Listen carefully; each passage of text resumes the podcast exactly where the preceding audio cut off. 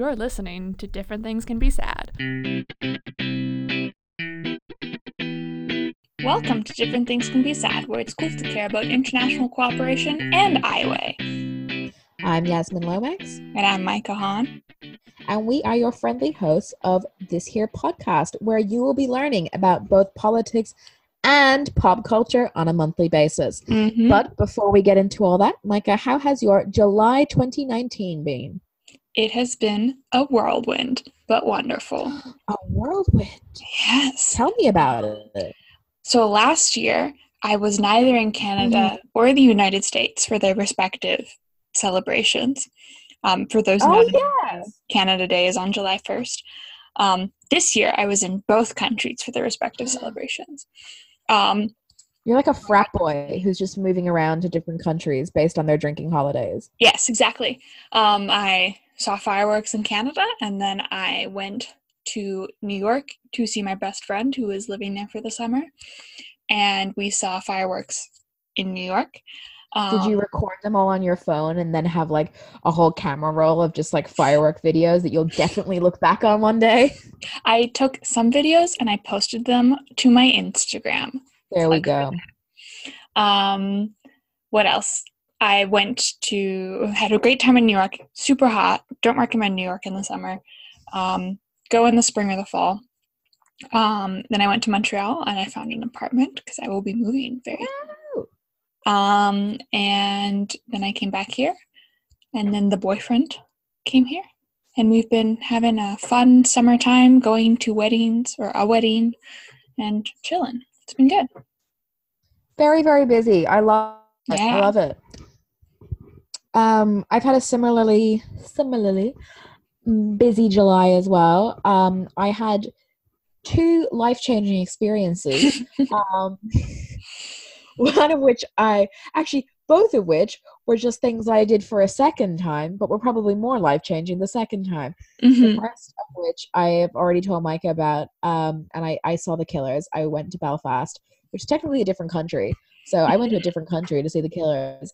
Um, and the way I described it to Micah when we spoke a couple of weeks ago was, um, it could be 20 years from now, and I could, you know, have just got married, or I could have just had a child, or just published my first novel, and somebody would be like, "So what have you been up to lately?" And I'd be like, "Oh, in July 2019, I saw the Killers." that that it was actually June 25th, but you know when we recorded the episodes.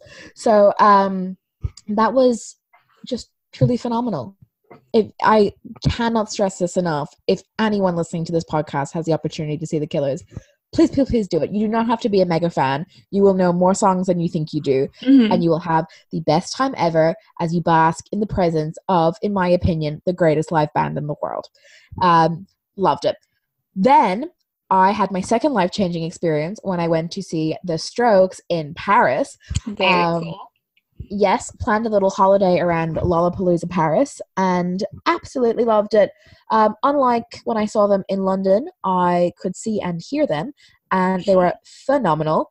Um, if music doesn't work out for Julian Casablancas, I think he should get into comedy because he's absolutely hilarious. And I am disappointed I missed all the stage banter in London. Um, I'd also like to give a shout out to French people for being like the best festival audience ever. Yeah. Um, I didn't see like one drunk person the whole day. There was no rubbish on the ground. Like they didn't even really like when people were up on each other's shoulders, but like everyone still sang and danced and jumped around. So it was just like the perfect audience. Uh, I- also, yeah, one, I yeah, saw in Paris when I was there, like yeah. Many, many a year ago, um, like three years ago. And French people were awesome. It was great. the best. Yeah. Yeah. Um, and like no one wore those like Coachella like festival outfits that I just see everywhere. There was like no glitter, no like neon bikinis with like a bit of like a, a sheath of glitter over it. Everyone was just wearing like shorts, t-shirt and they were classy as heck and I loved it. Um, very, much my vibe of a festival. Would thoroughly recommend that. And I thoroughly recommend Paris. It also was very hot, but it was very, very beautiful, very ornate. And I saw lots of historical things, and I got to catch up with one of my friends from Australia who I hadn't seen in a very long time. Nice. So, yes, we'll definitely recommend that. What would you recommend in terms of things you have watched lately, Micah? Because I think we both have not done any reading this month. I've read half of like three books this month and have yet to Right. finish any of them. Um, next month, we'll bring you reading updates. Um, We'll come back with reading next month. Sorry. But we've watched Um, things. we have watched things. So Yeah. I saw The Farewell, which is directed by Lulu Wang. Um, it's been kind of blowing up, at least in North America, as like an awesome indie movie. It's A24, which like produced the best movies in my opinion. Um, so it's Yes, my friend works for them. that's awesome. I think they are great. Yes. Um, Oh, so cool. So the farewell is about um, Awkwafina, or her character Billi, who is a Chinese American struggling artist in NYC, and her family um, finds out that her grandmother in China has stage four cancer, and they decide not to tell her, um, not to tell the grandmother. Um, and so the family goes back to China under the guise of her cousin's shotgun wedding to say their final farewell to their grandmother. Um, and it's beautiful and hilarious and incredibly heartfelt. Um, and it turns out, having talked to um, some Chinese immigrants in my life, that this is like quite a common practice. I found out that of not telling your um, older family members that they're sick. Like the doctors won't tell them; they'll tell the family first. Um, and it- I think I was talking about this with my boyfriend after we watched it, and that representation in media like matters hugely, but what it matters in this case is that it tells stories that like we would have no exposure to otherwise, and it gets Absolutely. it like breeds compassion and empathy and understanding between cultures, and like I left that movie feeling like I had learned so much about this culture that I like honestly don't know that much about. And it was a really wonderful experience. Um also like beautiful. Like it's a gorgeous movie just look at and i found out my favorite i have a new favorite celebrity couple. Lulu wang who's the director Yes. of the movie this is her second movie is in a relationship with barry jenkins who is the director of moonlight. And they're adorable. Oh, power couple. i know. Currently Googling. they're so cute together. And like it's an a24 Oh romance and it's wonderful I die. Oh my gosh. Stop. Stop. Everyone, I implore you to Google image search these beautiful Yes. people right now. Wow. Okay. I'm gonna like copy and paste a picture of my own head onto both of their bodies. I love it. super stylish. I love it. they clearly like love and support each other and it's just wonderful um the other Have thing I you watched- watched anything else? Um, Yes. I was in New York and uh, somehow scored tickets to see Hamilton, which was Yes. um, I'd like to tell you that I did not pay for these tickets, not as a humble brag, but because you shouldn't believe that I have the money to spend on Hamilton tickets. Yeah, they're expensive. I can't drop drop that like if you buy them way in advance, they're four hundred bucks. If you buy buy them like the week of, they're like nine. So Yikes. Um, but yes, it was amazing and beautiful. Um, what was really interesting though was that like I didn't like all of it. Like Oh. like there were parts where I was kind of bored. Um, like the, this the first half is amazing and wonderful. The second half kind of slow. Um, and yeah, so but it's interesting to like watch something that's been so hyped up for like like multiple years now and then go to it, to it and be like, oh, like I had a wonderful time, but I wouldn't be like this is the best musical I've ever seen. Totally. Do you ever like think about those things and you've heard so much about it and then you realize that you've kind of like formed maybe even like your own idea of the plot in your head because like you're not even fully sure what that's about. I remember the first time I read like The Catcher in the Rye and like obviously that's like the, the book you hear about. And then I sat down and I opened the first page and I was like, oh, I have no clue what this book is about. Like nobody's ever mentioned the plot of this book to me once. But like, so I was like really confused by it. And then, yeah, if that's not actually something you're interested in, it is very easy to not enjoy it that much and it feels wrong. Yeah, it was like I would highly recommend if you can score tickets somehow to see it because it is like wonderful, and it's very different than listening to the soundtrack. Like the soundtrack, like the entire thing is sung, so you're not missing anything by listening to the soundtrack, like plot wise. But the plot is Oh, well executed through the acting that like some of the like dialogue makes no sense without seeing it. So it was right. great. Okay. Okie doke. yeah, Maybe What one day I will score free tickets as well. We'll see. yeah, honest, if I had scored the free tickets in the month of July, I would not have had time to go because this has been my busiest viewing month ever. Mhm. Um, so we watched a movie together this month. we did. Um, over um, I guess FaceTime, Messenger, I don't know, video of some sort. Uh, do you want to talk a, bit, a little bit about it, Micah? So we watched um, Swiped, featuring the one, the only Noah Centineo. Um, and it was I'm bad. sorry, I'm already laughing. Um, oh, it kind of looked like a YouTube video, like when YouTube trying to do a high production video. Um, like it was, and and the plot sucked. Um, that is the best description of it ever. It was a YouTube video. No, it genuinely looked like a high school like media project or something. Yeah. With the weirdest plot ever. Like Yeah. there was just scenes where like nothing was happening or like there was no music. Like it was just as if they couldn't afford music to put in it.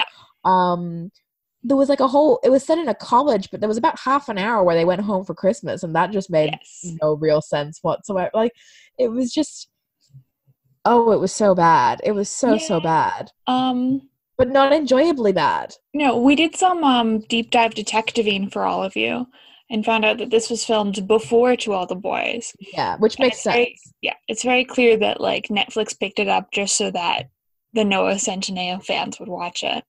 and we did. So We there you go. Good for you, Netflix. Um, yeah. I went to see yesterday the movie, Mhm. my mama, um, about a week or two ago, and I don't know. May- maybe it's a bit like you in Hamilton, but I really, really, really wanted to like it, and I really, really didn't like it. This is I've heard I've really want to watch it. I like I really Oh. wanted to, and then people Yeah. told me about it, and I was like, oh, that that's sad. It could have Yeah. been so good. Oh yeah, yes, yes, yes. There was not like one area of it that I was like that I thought was reaching its full potential. Basically, um, if you don't know, yesterday is about a struggling musician called Jack Malik who was hit by a bus in a freak blackout and wakes up as the only person in the world who remembers the Beatles.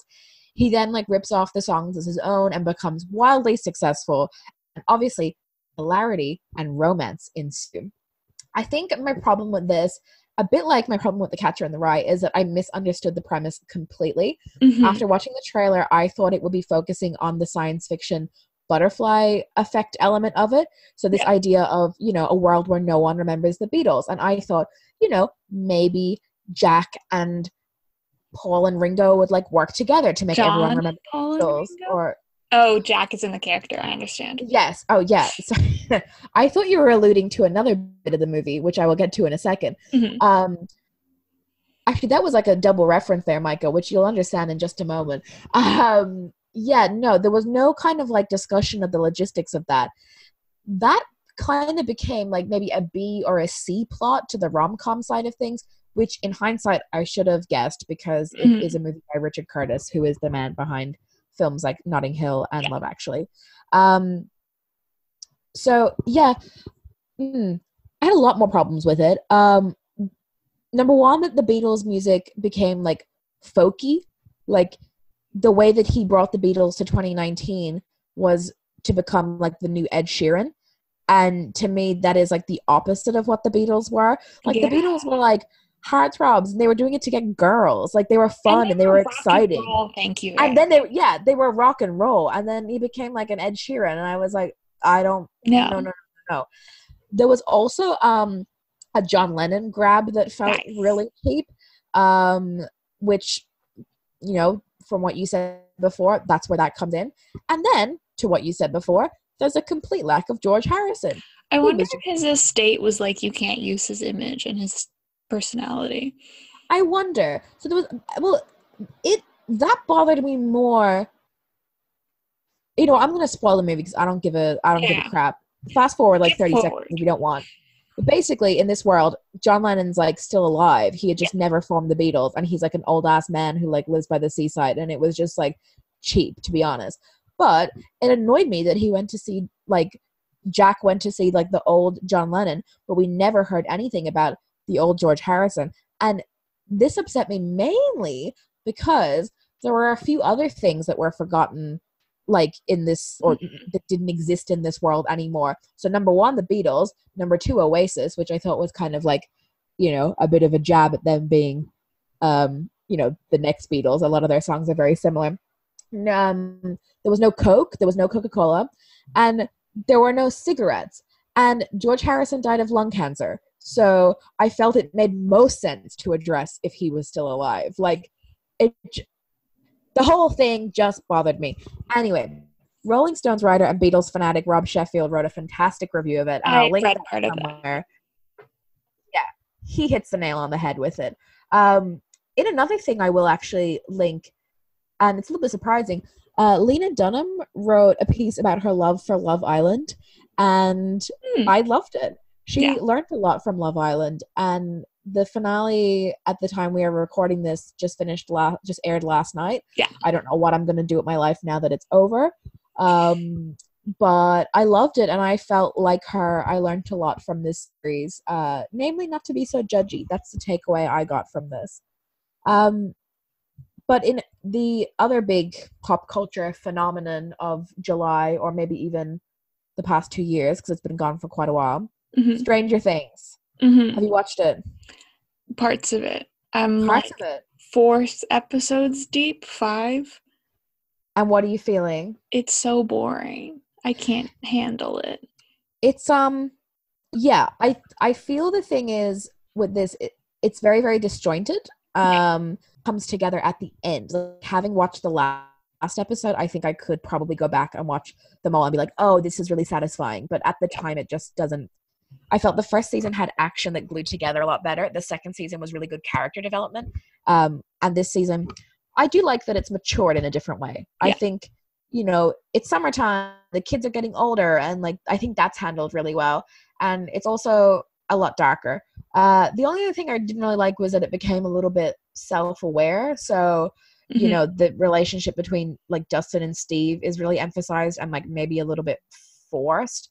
Mhm. Um, and I think the reason everyone loved it in the second season was because it was so surprising and organic. So, you know, I um, um, but there's a can't really stand the Hopper stuff. Like Oh, he says no. he's very angry. pay attention to her angry. saying no. He like yeah, like and he this is what I was talking to with about with other people is that like Hopper is like cast as a super lovable, wonderful person and like who has flaws in the other Mm. seasons, but like isn't a sexist asshole. And then all of a sudden in the third season he's a sexist asshole. And he's like, very aggressive this season. I'll say yeah. that. And it's like Yeah. such a character flip that it's really jarring and frustrating. Like you can have sexist characters in shows, whatever, but like you can't make a lovable character a sexist and expect us to still love him. Like Yeah, I did feel like his character changed quite drastically with very little um visible evolution unlike Steve, you know, where that Yeah. change was so organic that yeah. yeah, it it was it was it wasn't really like um, I do think uh, Maya Hawke or Maya Hawke as Robin is I love her. fantastic. Wonderful. She is an amazing addition. Mhm. Um, and I find like I don't often like when series introduce characters later. You know, you're kind of like these are my originals and I like them. But I think Stranger Things has always done a really good job of introducing people later. So Yeah. I'll give them that. Um, which kind of flows on to things I've listened to this month Hmm. in that Steve from Stranger Things. Released music. Yes. Okay, so his real name is Joe Keery, but he is going under the name I think it's Joe, but it's like D J O, but maybe it's Yeah. pronounced Joe. Um. He has a song and we both love it. Tell me about It's how much so you love good. it, Micah. I think it's wonderful. Um, it's like I think you've described it perfectly in the show notes here. Thank you. Yeah. I Said that it's um psychedelic Beatles, Mac DeMarco, Tame Impala, and I think that I don't think it neatly falls into any of those categories, but if you just took a little like scoop of each of them and like mix them all together, Yeah. you'd get Steve's music. It's wonderful. Good good on him. It's genuinely good, and I think that's where I was surprised because I really thought it would be like a cheesy vanity product project, like you know when every Disney star attempted to launch a music career and all the songs are about sneakers and stuff, which genuinely the songs were about sneakers. Like Vanessa Hudgens had a song called Sneaker Night. Yes. Um, no, this is like a genuinely good song. Um, I think he was in a band before was. Stranger Things, so yeah, so he genuinely has like uh, musical inclinations and ambitions. So good job, Steve. I wonder if he'll be able to shake Steve though. Uh, maybe. I it's hope taking so. Daniel Radcliffe like ten years, and it, he's still Harry Potter a little bit. Though. Yeah, I remember like my uncle saw the picture of him like naked on that horse that time, and like literally the headline was like, "I'm not Harry Potter anymore," and my uncle was like, "Oh, what's Harry Potter doing with his wand out like that?" So, Yeah. um, yeah, no, this is uh genuinely genuinely good work, Steve. Mhm. Um, have you seen the video of him doing the Dirty Dancing lift with his girlfriend? I haven't. I will. Oh, okay, we'll put that in the show notes as well. He might be the most perfect person in the world. hmm He's Like, he so far untarnished. Yes, yes. I'm I'm really impressed with him. Um in other things I've been listening to, uh the Big Day album by Chance the Rapper. Very Uh, exciting. yeah, yeah, I'm really enjoying this. There is a little bit of bad blood towards Chance in Australia at the moment because he canceled his appearance at Splendour in the Grass, which is like the biggest festival in the country, um, about 24 hours before he was due on stage. So, um, but I'm really liking it. I like the very unusual collaborations, um, Yes. like you know, with Death Cab for Cutie and Shawn Mendes and stuff. Yeah. Um, I'm not big into Ed Sheeran doing this whole collaboration album. I'll take Chance doing it. uh, and I also loved Archer by Swift, which is her new single, and I think it's my favorite of the new era. Um, I mentioned before in episode 13, I haven't really loved her latest releases, uh, but this one feels more like the slower tracks from Red and 1989. I would say specifically it's quite State of Grace. So if you like that, I think you'll like this. Nice. What have you been um, listening to? Um, same as you, Steve, uh, Chance the Rapper. I've also so Chance. Sorry, I love that we're like, will Steve ever shake the name Steve as we keep referring to him as Steve? Um, bad. Joe. Sorry, Joe. sorry, Joe. Um, so Chance like released Coloring Book, which was like the album that really blew him up. It's not a, technically an album. Technically, it's um a mixtape. Um, like right. call them. And so he had two before mixtapes before that, which weren't released on any streaming services and were kind of annoying to find. They were like on SoundCloud, but if you don't use SoundCloud and you're lazy like me, harder to listen to. But they finally got released on both Spotify and Apple Music, so you can listen to his entire back catalog now. And Oh, the old stuff is just as good as the newer stuff. So that's awesome. Um, I actually did go to a concert this month. Completely forgot. Ooh. Um, I went to Folk Fest, which is this, I think they're on their 42nd year or something like that in Vancouver. Oh, wow. Super hippie, like a lot of old people just hanging out, um, and like families. So it's like people who've been to like 42 years of it, and then like families with babies, um, and like some people my own age. Um, it's wonderful. You like sit on the grass and read. And I found my friend got me free drink tickets, so we like sat in the beer garden. Um, who did we see? We saw like a lot of like Latin American bands. Um, Sam Roberts band, who are quintessentially Canadian. And the metric for being quintessentially Canadian, I have discovered, is that only Canadians know who they are. So like, Right. I thought maybe it was like a double denim outfit. no, no, no. So No, it's okay. like every Canadian knows who Sam Roberts band is, um, but no one outside of Canada does. Same with like the Tragically Hip. I feel like the Tragically Hip have transcended outside of Canada a little bit, but they're like iconically Canadian, and everyone knows who Gord Downie is, the lead singer.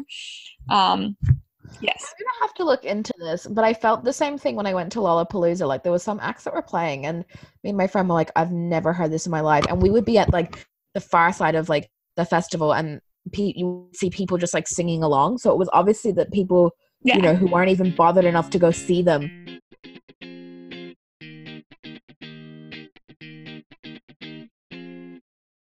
Welcome to politics. Um, this week, we or this month. Um, imagine if we did this weekly; that would be a lot of work. Yeah, uh, this is a lot of work. Maybe if it's our full time job, like if we yes. could get people to like sponsor us or something go to our Patreon if you want that to happen. um, also, my discount code for Skinny Me Tea is DTCBS20. Um, yes. So, in continuing on with themes of previous episodes, we're going to talk about the politics of something that maybe you wouldn't see as normally political. So, we're going to talk about the politics of marriage.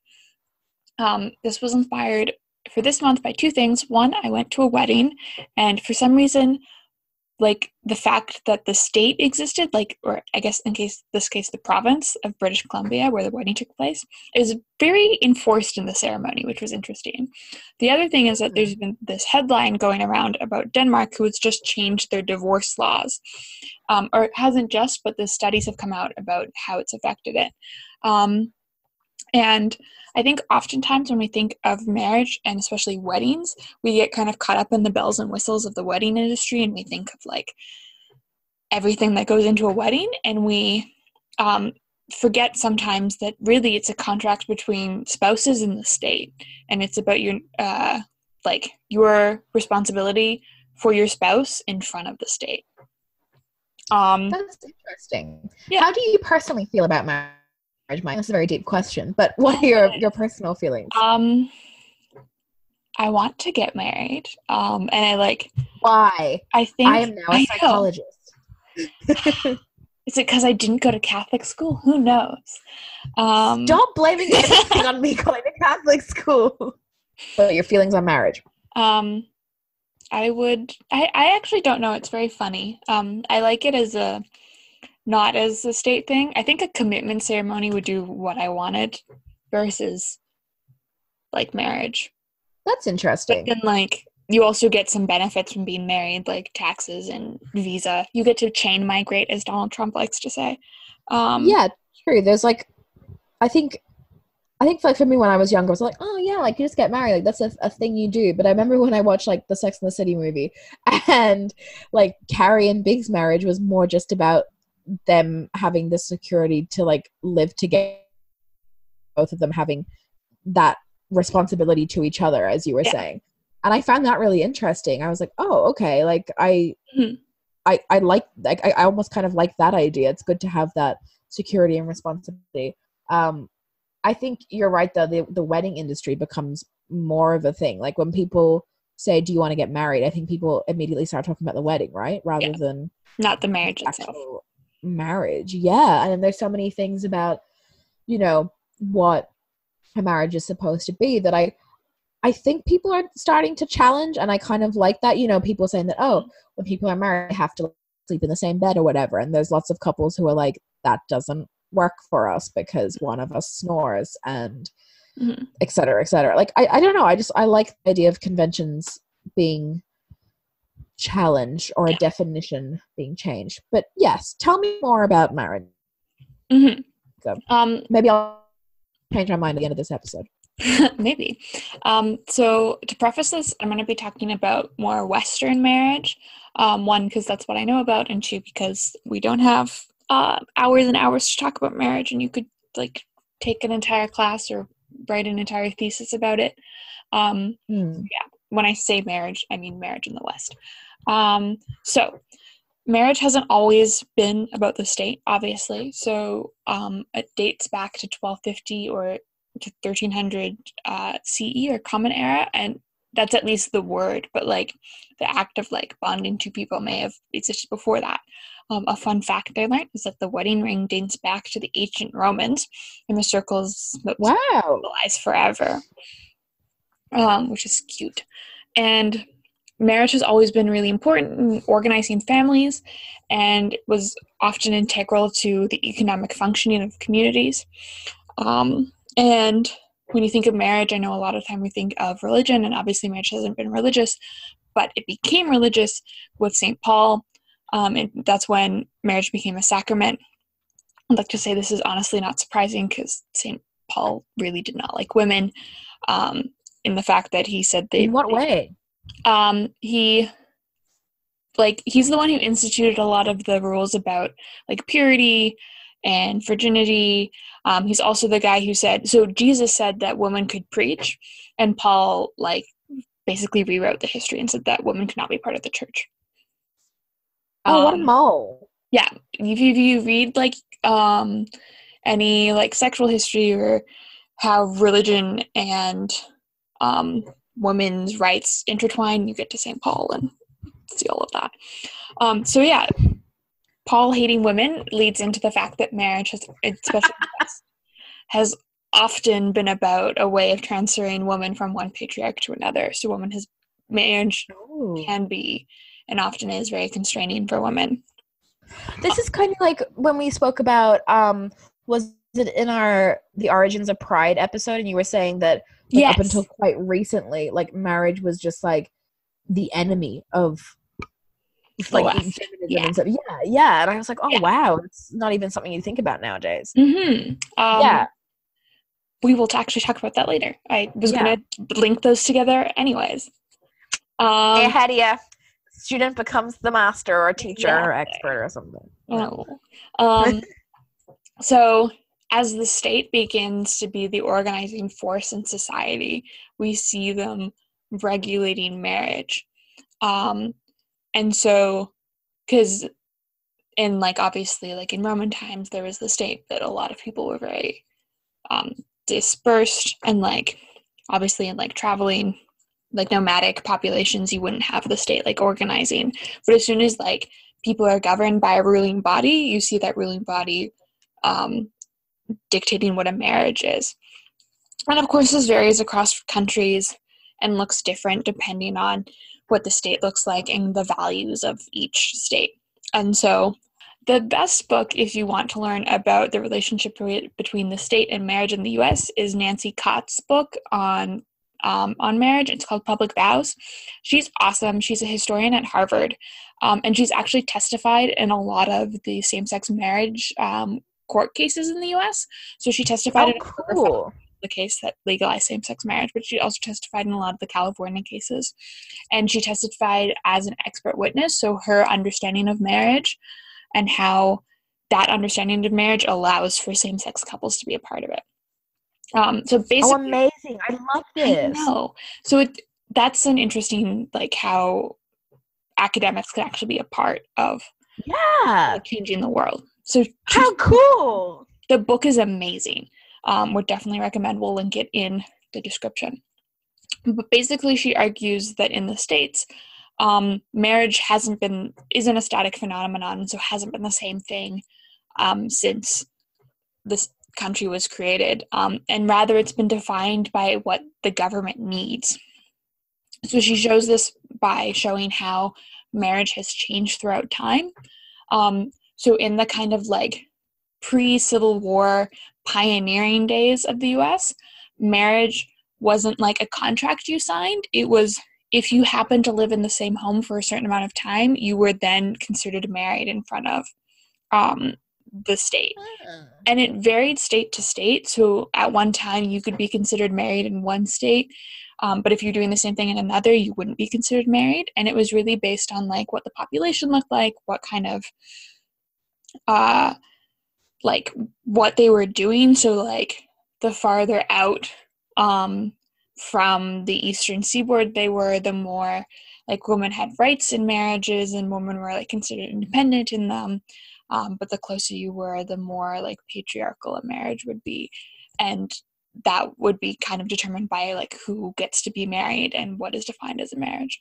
Um, another great book about marriage in the States is called Bound in Wedlock, which demonstrates the same thing. It's about African American marriages in the United States, and it talks about how, um, depending on how the state wanted to organize um, African Americans, they were allowed to be married or not. So, like during slavery, marriages were like quite encouraged because reproduction was an important part of the slave industry.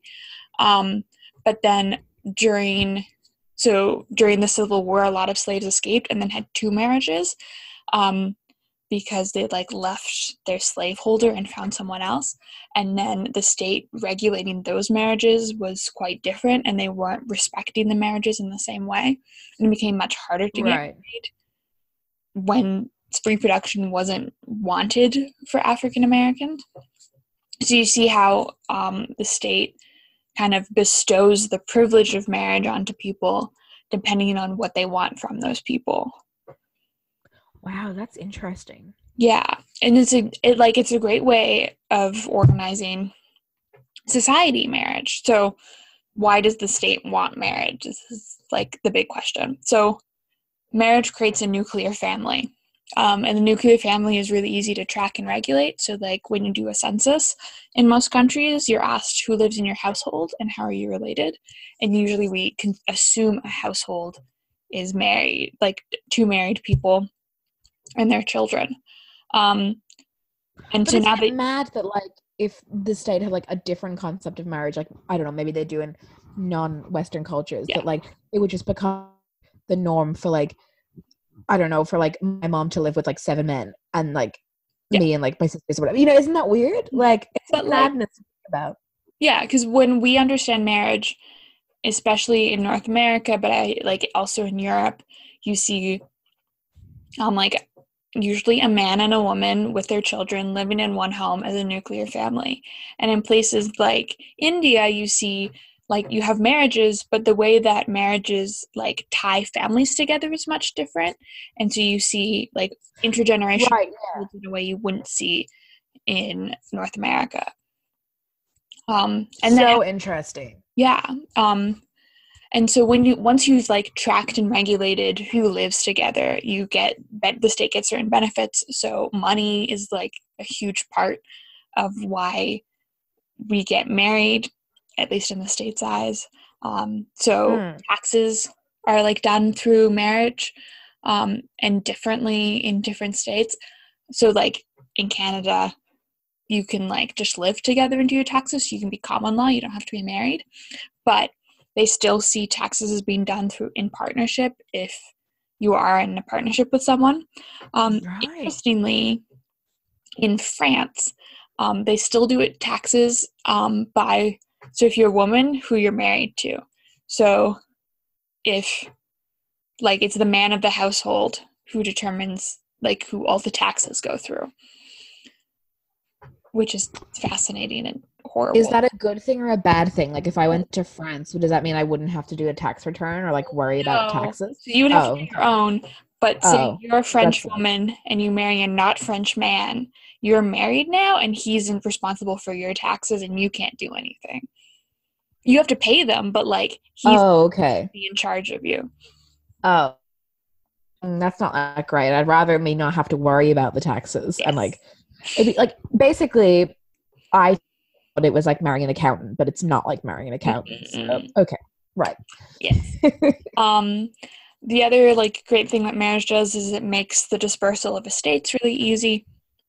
Um, so you know who gets someone's money after they die. Um, right. children is a big reason we see now why states talk about marriage. Um, so we assume that nuclear families will take care of children, and when we talk about like the evils of divorce, often often it's about like think of the children. So if the state doesn't Think of the children. Exactly. Um, so if the state doesn't want to take care of children, it's in their best benefit to encourage nuclear families to stay together Right. because like think how much money and time is spent figuring out what happens to children when they're not in a nuclear family like, Right. even like family courts are expensive um, another big thing with marriage which i think is like the thing that i find most interesting and is why people are so contentious about marriage is that marriage is a way of regulating values and enforcing certain values um, so some say that the state really Mhm. got involved in marriage in the U.S. and in Canada when the Mormons um, started wanting to have polygamous marriage, and the government thought that this was not okay, and so they really started cracking down on who could be married. Um, of course, we see same-sex marriage as a big way that values are regulated and enforced in countries. Um, the other thing is that like marriage uh, enforces the value that women are inferior to men um, constantly. And now is much better, but has not always been. So you see marriages making it so that women no longer have the right to own property. Um, so you may own property and you get married, and your property goes to your husband.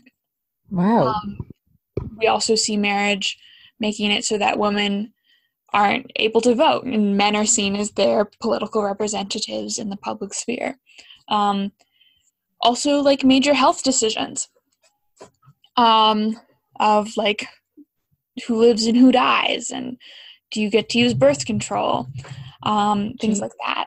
Um, also, horrible things like the fact that in the United States, um, you couldn't be raped in a marriage um, because there was it wasn't a legal thing that could was recognized. So a man always had access to his wife's body until Until 1903. when? Wow. Yeah. So you see how marriage. I think that's like in a lot of places though. Like yeah. I was listening to a podcast about that, and I think in Australia it might have even been even more recent. hmm Um, yeah. Um, so marriage is this really useful box that delineates where the state can enter into your life. Um, and in we a lot of times um, it's framed as a privacy issue. So in countries where your own personal liberty is seen as to be really important, marriage is the circle in which the government can't penetrate. Um, so in the U.S., this is the most like obvious. So we talk, we hear a lot about privacy in the United States, um, and it turns out privacy isn't actually in their constitution. It's not in the Bill of Rights. Um, privacy is a right that's derived from another right, namely the right to, um, I think it's to not be persecuted by the government in certain ways, and through that comes privacy so and and the pivotal case that made privacy um, the like legal precedent is today is um, a case that determined that a married couple could choose whether or not to use birth control because a marriage is a private space the government can't interfere in um, yeah so this is actually what kicked off the ball rolling for women to have the right to access birth control there was Also, isn't it after like if I murdered someone and then told my husband about it, like Yes, so there's also witness? that privacy in a marriage. Yeah, mm, Mhm. juicy. yeah. So as you can see, the state tells you who gets to be married and who gets to have this benefit of privacy. Um, so we see that marriage is this tool of the state to kind of regulate many different things, and it's a way that the Mhm. state helps itself function efficiently. Um, but it also provides benefits. So it's great that if you murder someone, your husband doesn't have to uh, tell anyone. Isn't that wonderful? Um, it's also great that you get to visit your spouse in the hospital um, and that you get to make joint decisions together now that there is equality in marriage. Um, Mm. and but you remember like you were saying in our pride episode we talked about how um originally lgbtq activism was really against marriage and part of it was because it was the Mm. state because Mm. the left as in like the socialist communist left um, was very tied with the lgbtq movement and they were very um, critical of the state um, but then we saw how with the aids crisis marriage was seen the benefits of marriage as a tool to get things from the state outweighed the fact that you were operating underneath the government and they were regulating your life. Um, so, yeah, uh, I thought I would bring up an example of how the state regulates marriage in the Denmark case that I talked about. At the Right, right. Um, so, Denmark has the highest rate of one of the highest rates of divorce in Europe. Um, Why do you think that year- is? Hmm? Why do you think that is? I have no idea. I don't know enough about Denmark.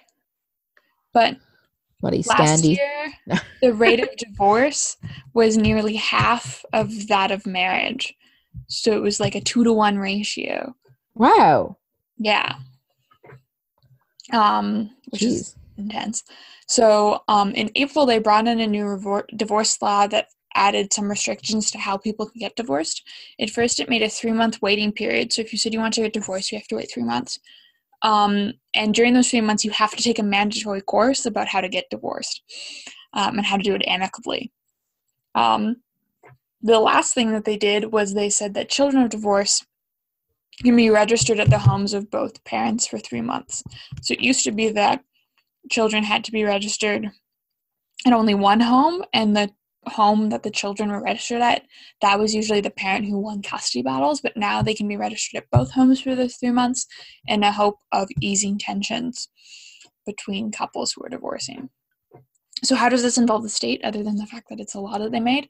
Um, I, there's this funny quote from the psychologist um, in Denmark, and he said that the three month waiting period helps with stress, anxiety, depression, and reduces the numbers of days taken off of work, which the state really wants you to work. Um, and so, yeah, it sounds like that meme that's like me at my funeral in a coffin, my boss putting a hand on the coffin. I can't believe you did this to us. We were understaffed today. exactly.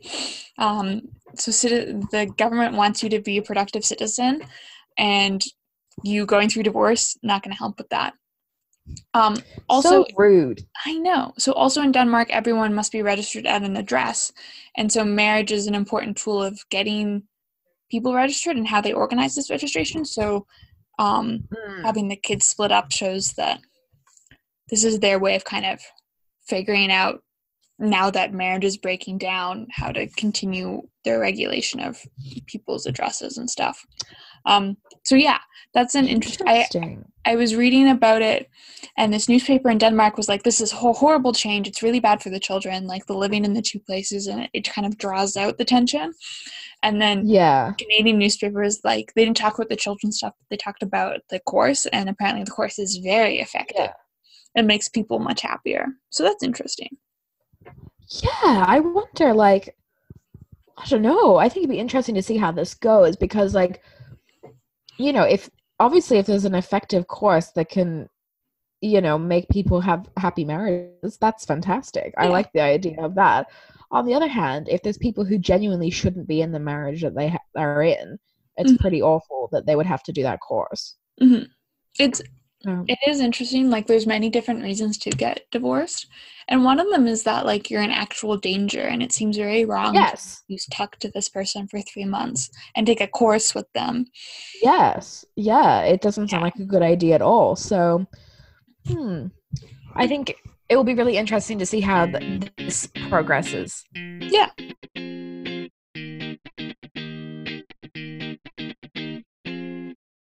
Welcome to the pop culture segment of the podcast.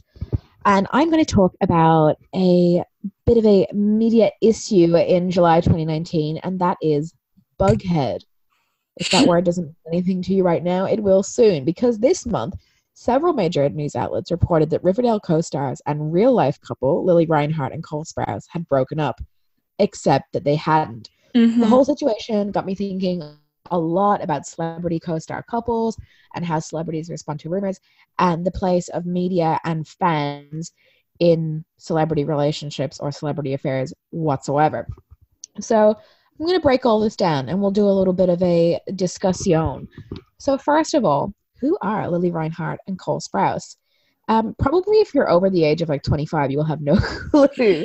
they are very much in the um, the Billie Eilish, Shawn Mendes sphere of influence. Mm-hmm. So they are actors in the CW slash Netflix teen drama Riverdale, which is based on the Archie comics. Cole is 27, and you would know him from maybe Friends or The Suite Life of Zack and Cody. Mm-hmm. And Lili is 22. She's best known for Riverdale, um, but she will be starring in the screen adaptation of Krystal Sutherland's book Our Chemical Hearts, which I am very, very excited about. Uh, and they play Betty Cooper and Jughead Jones in the series. So their characters have like no meaningful contact, as far as I know, in the comics, but they date in the show. So their ship name in the show is Bughead, mm-hmm. but their IRL ship name is Sprouseheart. Though I like much prefer Bughead, so we're just going to go with that. And yes, they began dating about two years ago, which is when the show began. And Micah and I originally got addicted, but had to tap out because it's bad. It's not good. it's not a good show. Um, I'm really sorry if any of the cast didn't are listening it. to this. If you like it, power to you. We couldn't do it. like I'm not even saying that like I still liked it when I was aware it was bad, but then it kind of verged on like a new level of bad where I couldn't even enjoy it. So um yeah, it's not good. Anyway, that's not what this is about. The Mm-mm. current drama is is about their breakup. So let me break the break down the breakup. Did that work? That kind of Yes. worked. Yeah. So according to Us Weekly, the couple broke up recently. They ran a story about it. They said that the sources told the magazine the couple had split and they were keeping their distance from each other at the recent Comic Con event where they are promoting Riverdale. Mhm. And then this story was picked up by lots more outlets, and people were not happy. So fans were very quick to disprove this theory. They pointed out that Lili had posted pictures of Cole to her Instagram stories just a couple hours before the story mm-hmm. broke. So that kind of discredited a lot. Yeah. And then we had a response from Cole and Lili. On July 25th, Lili posted a cover shoot the pair had done for W Magazine with the caption Breaking, a reliable source has confirmed that none of you know shit to her Instagram. Mhm. And then Cole posted the same image with the caption Unprecedented. Cole Sprouse and Lili Reinhart consumed the flesh of reliable sources to fuel their bacchanalian sex cult. All I of his him like a little bit uh, I just find him a little bit like pretentious. Like I feel okay, you know, bacchanalian, good on you, whatever. Yes. Anyway, A yeah. Uh, Lili also responded on Twitter and she said, Don't believe everything you read on the internet, kids. And new sources should try a little harder to be less vile. Reliable sources can kick my ass. Mm. So we could just leave it there, or we could unpack the shiz out of this, which I want to do because I find it really interesting. Mhm. So, the first element I want to talk about is co-star couples, which seem to be a big thing in Hollywood, which we like probably shouldn't be surprised by because like, you know, how else do people meet each other? Like Yeah. a lot of the time people meet each other through work and you know, for a lot of people this is like a hobby as well as work. So, you know, it's their whole kind of life. So even within, you know, the show Riverdale, we have Charles Melton and Camila Mendes are dating. Um, in the wider Netflix arena, we have Natalia Dyer and Charlie Heaton, who play Nancy and Jonathan on uh, Stranger Things. They're dating, uh, so in the show and in real life. Um, I suppose it would be like a little bit different dating from like a TV show versus a movie. Like with a movie, you know, you're probably working on it for a few months and then that's that. A TV show, you could be with this person for years regularly. Yeah. So Like, did Brad Pitt and Angelina Jolie get together after Mr. and Mrs. Smith? Wasn't that how that whole show? That's that's the controversy is Yes, this that is true. yeah is that it, I think happened while they were on the show together on the the movie together, which is awkward because he was obviously married to Jennifer Aniston at the time. Yes. So ooh, um, so kind of on that, it doesn't always end very well. So one prominent example would be Chad Michael Murray and Sophia Bush of Yes. One Tree Hill. You're a One Tree Hill person, aren't you? I'm not a One Tree Hill person, but I know about this because it's kind of infamous. Okay. It is. So basically, the couple were married in 2005 when they were very, very young, and they separated like later. Mhm. And Sophia said on Dax Shepard's Armchair Expert podcast quite recently, Mhm. um, she said that the producers of the show were like really deeply inappropriate to both of us. She said they ran TV ads about it. It was really ugly, it was opportunistic and ugly. And when you show, you're like a parent, you're supposed to protect your flock, and it was the opposite of that. I imagine that was hard for him as well. It was a very ugly situation on their part. I think they kind of lived for the drama. So, you know, I really feel bad for her here. I think she was only like 21 or something when she married someone and then had to work with them for many more years Mhm. and people were not very like understanding of that and maybe quite exploitative of that Yeah. um and she ended up leaving the show so yeah i think it'd be awkward i don't know how would you feel about like working with an ex like especially you know it's one thing to do it in an office but another thing like in an environment where you have to like pretend like you're in love like to act dating in a show you know that's horrible. weird I honestly I think, think do it. like in general, the best relationships you don't work together. Though my parents work together, so what do I know? Um, and but yeah, like separate lives are good. So that I think so, awful. yeah, but like I kind of feel bad for people that you know if it if it does happen, um, uh, like it's your job and you kind of have to be like professional about that. And I'd like to think that's how I would handle it. But I mean, I know people who've even you know started dating someone from you know the job they were doing on Saturdays to support their way through college and you know one of them's had to leave after they broke up Mhm. which is a situation you don't really want to be in I think No. my best advice would be don't do it um, yeah Ugh, awkward but anyway it really like people get really into it um which is obvious when you see the level of reporting that goes into Yeah. Celebrity relationships. They're kind of one of the favorite forms of celebrity gossip.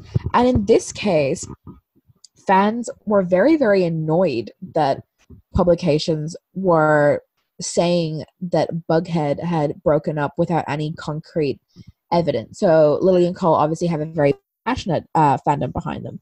So, for example, one Instagram user on Teen Vogue's post commented, Seriously, you don't even say that. That's a rumor. Stop it. Delete it. I'm sick of this.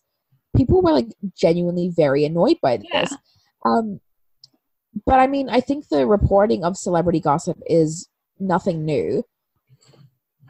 But in something that is new, I think people have kind of wizened up to the fact that not Yeah. everything you read is fact. I firmly believe there's never smoke without fire. hmm I think things usually have legs somewhere. But I think people are definitely questioning things a lot more, though I can't see this going anywhere, especially in the internet age, because I don't think this type of reporting can afford to go anywhere. So, for Mhm. example, like if Us Weekly are reporting on the Bughead breakup and another outlet decides to do as the fans say and mind their own business and not write about it or post about it, they're gonna stop becoming people's go-to source of information. Hmm because like when you think about it each outlet for example teen vogue will have people who rely on them for their celebrity news. And if they missed a key story like this they're going to lose those readers and viewers. They're going to go to someone who is reporting on that. Hmm um, so I think we need to find like a win-win solution here. I think outlets need to recognize major events, even if unconfirmed, because obviously everyone else is doing it, and they're going to risk losing their mm-hmm. their base if they don't.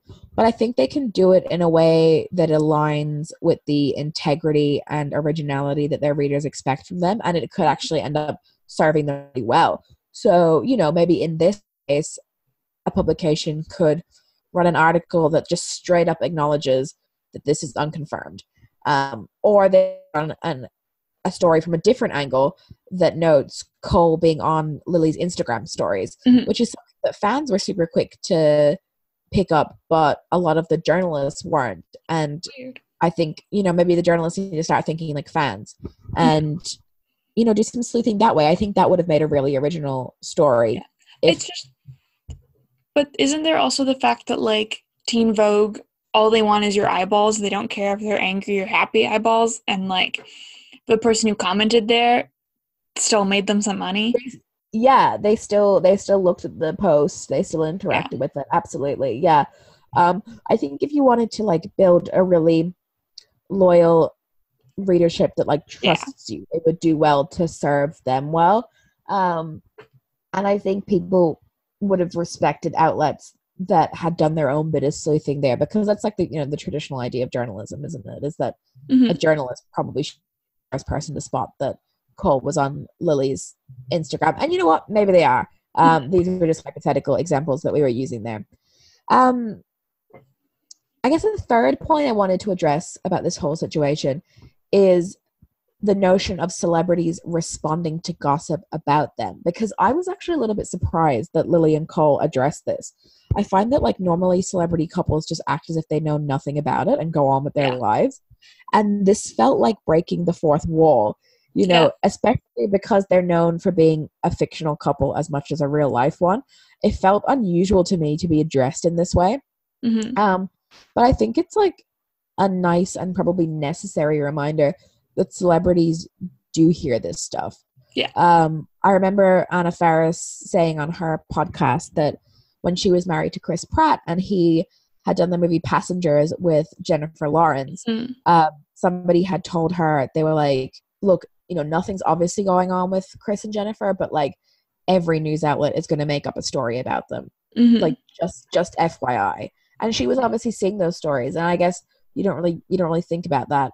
Um, obviously, another huge example was the recent Bradley Cooper Lady Gaga situation. Mhm. His wife was aware of that. Her fiance was aware of that. They were aware of that. Let's not Mhm. pretend otherwise. Um, but also on the idea of you know celebrities knowing what's being said about them. Uh, there's been a lot of talk about Love Island and uh, mental health. So two former contestants of that reality show um, have taken their lives recently after being on that show. You know the connection there is not exactly known, but it is important to consider you know the effects of sudden fame and the way fans can feel really invested in and opinionated about the lives of real people. Mhm. So I think that's just like I think Lili and Cole addressing this is just something that everyone needs to just take with them a little bit. You know, Yeah. celebrities do see these things. Um, but it's not the first time that celebrities have responded to rumors. So, notably in 2017, uh, Nikki Reed responded to rumors about a feud between her and Nina Dobrev. Um, so, Nina had dated and worked alongside Nikki's husband, Ian Somerhalder, before they were obviously married. Mhm. So uh, Nikki Reed posted a picture of the three of them uh, with the caption For the last few years, we thought addressing any baseless rumors with silence was the best way. Besides, who wants to respond to made up stories about friends backstabbing friends, cheating exes, or cast members exiting shows on lowbrow websites like Hollywood Life that are just perpetuating trends that preceded us? Yuck. I now see that silence was taken as an opportunity to fill in the blanks with even more falsities and juicier stories. And we, yes, we, believe that we have a moral responsibility to young girls to end that narrative. Because at the end of all of this, those young girls are the ones who lose. Their passion and endless devotion for a TV show is being taken advantage of, replaced with feelings of anger through divisive techniques and other. And even worse, their minds are being shaped and molded as their view of themselves, other girls, and what those dynamics should look like are being formed. So here's to putting an end to all those fake stories on set jealousy, of onset jealousy, betrayal, made up friendships lost, and women hating women. She goes on a little bit further, Mhm. but um, I think she really hit the nail on the head with that. It was a really good caption. Um, we also had the case of Rebel Wilson filing a defamation case against Bauer, and she was awarded more than four point five million My dollars. God. It was later reduced Mhm. um, for stories that said for the damage done by stories that said she was lying about things like her age Mhm. um, and she said that that made her lose roles so obviously like laws differ by country so this isn't always a viable avenue to go down but i think that's something to consider is that people can bring lawsuits against you. Um, i do think though that the social media response is going to become more of a thing Mhm. amongst the younger generation. Um, though you know if we all kind of go back to my previous point i think any response will become less necessary soon because people are really wising up to this and they have the information resources to find out the truth themselves and hopefully the media recognizes that and Yeah. is creating content that is like respectful of that and like serves that Mhm. well and that ideally we'd have a lovely environment where you know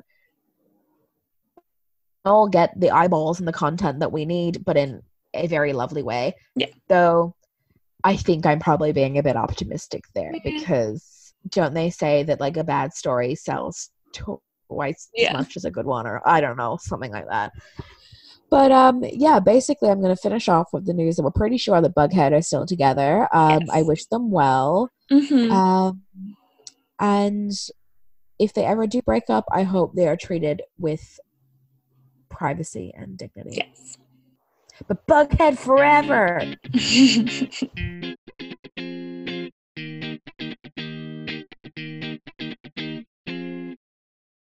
Alrighty then. That is the end of another episode of Different Things Can Be Sad. Micah, what will you be doing before you are invading people's ear holes again next month? Um, I'll just be hanging out and doing summer things. It'll be very nice. That's cute. Mhm. out. Yeah. What out. about you? I think I'm pretty much the same. I haven't got any um concerts planned or holidays planned. Um I've got a festival at the end of August, so I might speak to you before then, I might speak to you after then. Um if it's after then, it'll be like the third episode in a row where I've seen the strokes. Um because I'm going to see the strokes at this festival. Not a swear. Um if you do want to see any concert videos of the Strokes or anyone else, you can follow me on the gram at at Yasmin Lomax. How about you, Micah? Where are you at? At Miss Clearwater. And together we are at DTCBS Podcast on Insta. Um, we actually both interacted on Twitter for the first time the other day, which shows how much we use that. Um, you can find us there too, but mainly the gram. Yeah. Mainly the gram. Until next time, then. Bye. Bye.